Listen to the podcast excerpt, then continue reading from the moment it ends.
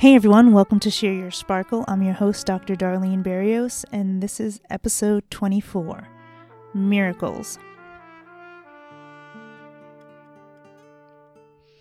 Hey everyone, thanks for tuning in. Um, I really appreciate you sharing your time with me. This episode is going to be dedicated to uh, my great uncle who passed away two days ago. And while I probably had maybe five interactions with him in my entire life. I think it's important to recognize um, this individual for a few reasons. I think the most interaction I've had with him actually was has been in the past. I would say three to four months. So Pedro Garcia is my grandmother's brother. He is the son of my great grandmother. And if you tuned into my podcast on ancestors, that's the ancestor that I feel has been most present, I think, in my life in the past year in terms of like me feeling some sort of ancestral presence. Um, so that was her son that just passed away. And he was a radio uh, host in Connecticut for decades for the Spanish radio and started out when I believe at the time the um, Spanish Spanish section of the um, radio was given only like a half hour a day, and eventually it grew. But um, in the fall, he came to my mom's house and um, with another aunt of mine, and we sat down and talked. Um, and he was explaining how when he first started out in the radio, all he did was like read names. I can't remember exactly why. Maybe he was reading names of the people who were calling in. Um, and then he learned from the in- the other individual who was kind of like hosting the show um, and I think the best way he described it, or how he described it, was that the teacher became better than the student, and then he started running the program. And like I said, at the time it was probably just like 30 minutes long, and he was in the industry for decades. I'm saying maybe, maybe even four decades. I could be wrong. But one of the things that came out of that conversation when we were talking was that he seemed to have all these stories that he wanted to share.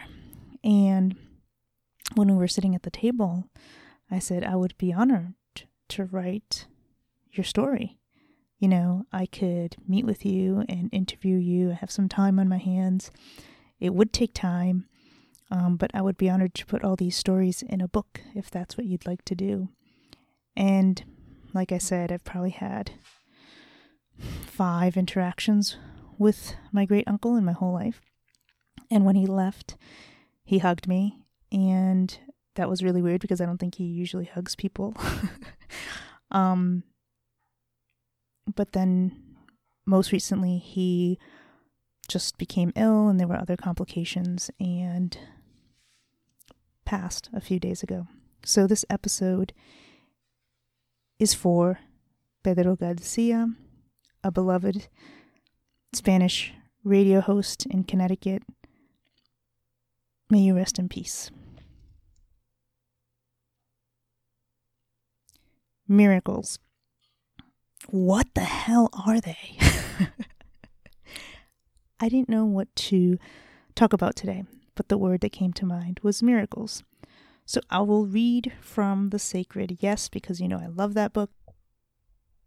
So here's what Reverend Deborah L. Johnson has to say. And remember, this book was written by her um, getting messages from the divine. And I invite you to, you know, think about the divine of your understanding if that helps. So, miracles. What is a miracle, my child? A miracle is where your deep intent meets my inexhaustible supply. Notice in this formula who is responsible for what. You provide the intent, and I provide the supply. I am saying that you provide the intent, which you often confuse with desire. When you merely desire something, there is a longing, and the persistence of this longing often leads you to believe that the thing you desire is unattainable. Intent, however, is the determination beyond all reason and understanding for your desire to manifest. No is simply not an option. The trouble here is that you think that the responsibility is on your shoulders to make everything happen. When you are not able to identify the means by which your intent can be brought to fruition, you tend to give up, to desire less, to begin to prepare for less. You are often told you should surrender, and you confuse this with relinquishing your intent. However, the point of surrender is for you to let go of your fears and expectations concerning the means by which your intent will be made manifest. When you fail to see the how, you stop envisioning the what. Remember that the what that you envision is oftentimes tied to what you perceive as possible, which is always less than the truth. Therefore, the purpose of your vision is merely for increasing your possibility consciousness. This is one of the spiritual paradoxes. Your desires conjure up an image in your head. To a certain extent, holding on to this image will enable you to weather the storms when all seems forlorn. However, you must not become fixated on your visions.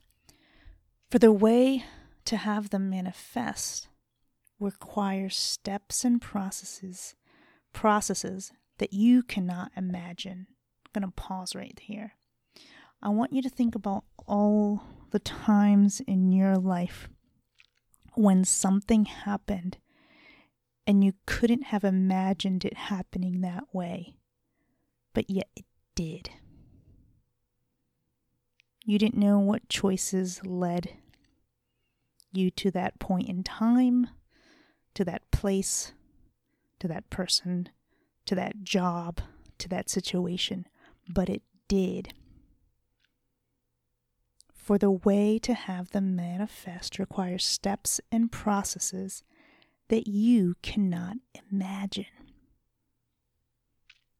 This is where the partnership between the two of us comes into play. I know all, see all, am all. Nothing is beyond my purview or my ken. Your challenge is to learn how to leave the logistics up to me. When you try to micromanage me, you give me orders that are restrictive. I think I read this before and I'm laughing because we think we have life planned out and our plan is the best thing ever. You're like, this is how it should be. But imagine, like, what this text is saying that sometimes those plans restrict much more or the possibility of much more that can come your way. And why would we want to do that? Right? Why would we want to do that? I cannot be confined to your constraints and restraints. If your desire seems too much to conceive of, then it never evolves into an intent and merely remains a burning in your heart that gnaws at you. When you cannot fathom the unfoldment, you categorize it as a miracle. That's interesting. And it goes on. This categorization is yours, not mine. In my world, there are no miracles.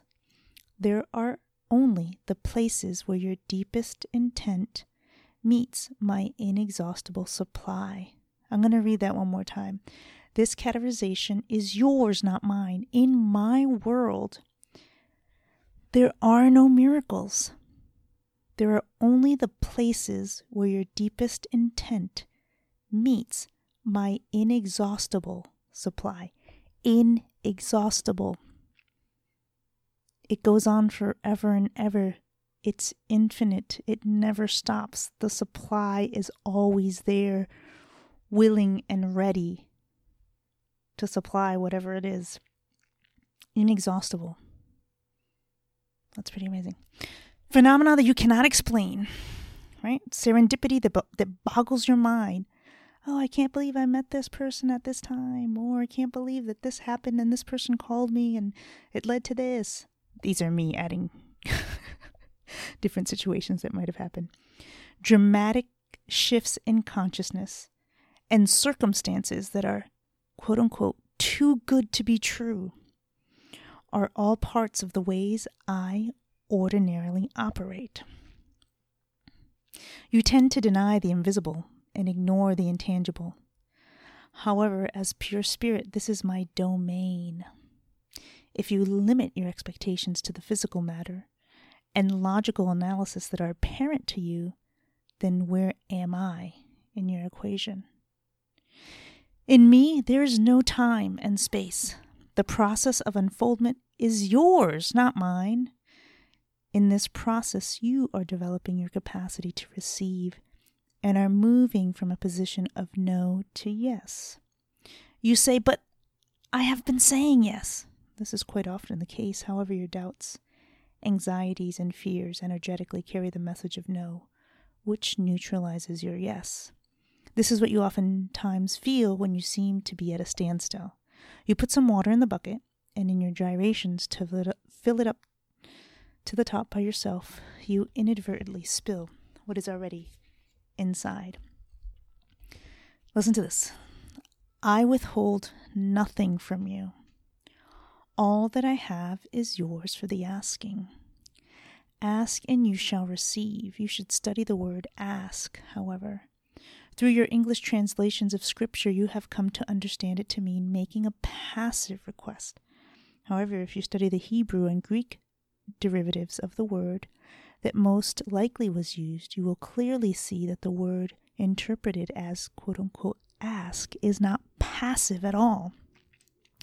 It is not even what you might assume.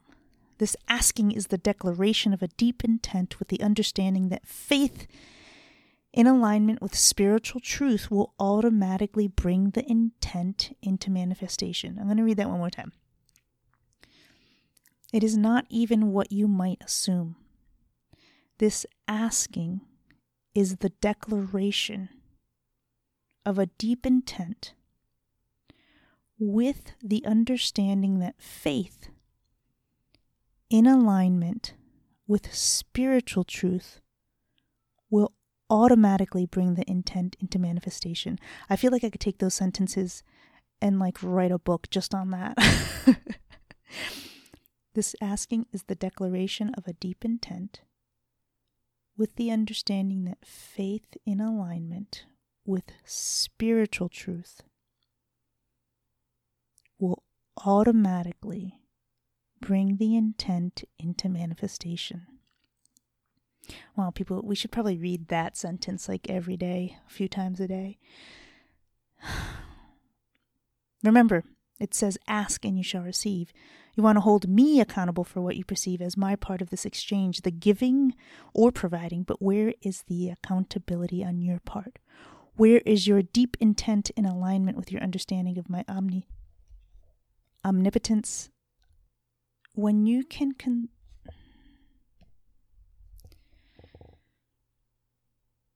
when you can conceive who I am as well as what you want, voila, as you would say. So called miracles happen when your deep, deepest intent meets my inexhaustible supply. There it is again inexhaustible supply.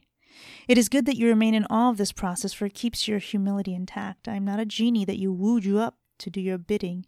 I am not, I do not always bring you what you think you want, but I do always bring you your deepest heart's desire. Many times the manifestation of this does not coincide with your expectations. Yet you are learning over time that your so called trials and tribulations are the training ground for building your capacity to receive more and to be of to be more of yourself in spirit. Almost done, people. Do not be afraid to be daring in your intent. Stake your claim on life with a boldness that says that you are a major player in the universe who must be reckoned with. Hold your head high. Walk in the world with a majesty that reflects your divine lineage. Know that I am you and you are me, and we together are one. If you do this, then quote unquote miracles will be an everyday occurrence in your life. It is good that you look for miracles. Seek and you shall find. What are you looking for? Your search says more about your intent than your words ever will. If you are not looking for miracles, for the place where we partner together, then exactly what are you looking for? You're always looking for something. The Sacred Yes, Letters from the Infinite, as revealed to Reverend Deborah L. Johnson. So I was thinking about like what stories I should talk about. Um, and I, I do like this other quote by uh, Mark Twain. It's like, um, I think it was, it was on a birthday card that I gave my sister. there are only two ways to live your life. One is as though nothing is a miracle, and the other is as though everything is a miracle. And you're like, well, how special is that? If everything is a miracle, then how special is that? I don't know. You pick. You pick how you want to live your life. But even just looking at the snow this morning, I thought about how that whole process happens. You know, these ice crystals have to form about around like dust or debris particles in clouds. This has to be a certain temperature, and then they become heavy enough and fall to the ground and make this pile of precipitation that we call snow. And all the snowflakes are different. What? Just that right there. Think about every snowflake that's fallen in the history of the world as we know it, and they're different. I mean, they all have uh, shape or they've categorized them into different shapes that they can be, but they're not identical. And then it made me think about us as human beings, how there's no one like you, ever, now, or ever will be, and how we came about. Like the fact that one egg met one sperm and the genes and chromosomes developed into trillions of cells that make up our skin, our organs, our nervous system, our brain. Just that itself, like we and how we develop our miracles. And there can never be anybody else like us. Like the combination of us is just us. That's it. And even if you're an identical twin, this is really interesting. If you've ever known identical twins, I mean, they look very similar, but environmental factors might impact their body and make them different. I mean, they are different individuals, but make them either look different or have um, they have different experiences in life, you know? So, snow, us, and our whole existence, and just the fact that we're on this planet, which is just far away enough from the sun where it's not too hot, not too cold, where we have oxygen and water. you know, I think they called it like I, w- I once heard this the Goldilocks planet. I could be wrong, but it's like just right, like where we are in the universe for us to even live. So, miracles. You know, how are we paying attention to the things around us? And just looking at even ourselves in the mirror and saying, You're a miracle. Like, you're literally a miracle one of you ever, ever, ever, ever to ever exist ever. Um, and then I'm thinking about situations that have happened, and not so much maybe to me. I want to share one. This one story came to mind about um four years ago, and this is maybe that person might have thought like I was a miracle, and I don't mean that in a like egotistical way. I think the way things played out. I will probably never see this person again. But I went for a run. And if you know me, in the summertime, I don't run in the middle of the day because I had a horrible experience, like maybe like 15 years ago, where, and it had nothing to do with the heat. Like I was fine running in like 99 degree temperatures with like the humidity was that was out of control. But what happened was, and I'm digressing here, was that I had a sip of like mango juice and I didn't know I was allergic because no one's allergic to anything in my family. And I felt like I was going to die. I actually like had to um I ended up in the emergency room. I'm fine, but I mean like I went into like anaphylaxis shock because my body in combination with the heat um like made me all red and itchy and I couldn't breathe people. So I ended up in the hospital. But since then, I feel like my body has like conditioned taste aversion, even though it's not a taste, conditioned aversion to heat, and it's gotten better. But so I, that's why I don't run in the middle of the afternoon on like a July day. But for some reason, three or four years ago, I did. And I'm running my usual route. And for those of you who know me, um, some people say I'm a little crazy, or because I do things all the time. I have a, a running route that I use. And here I am running my running route. And I see a woman, and she looked, she's older. I'm going to say like she was in her 60s.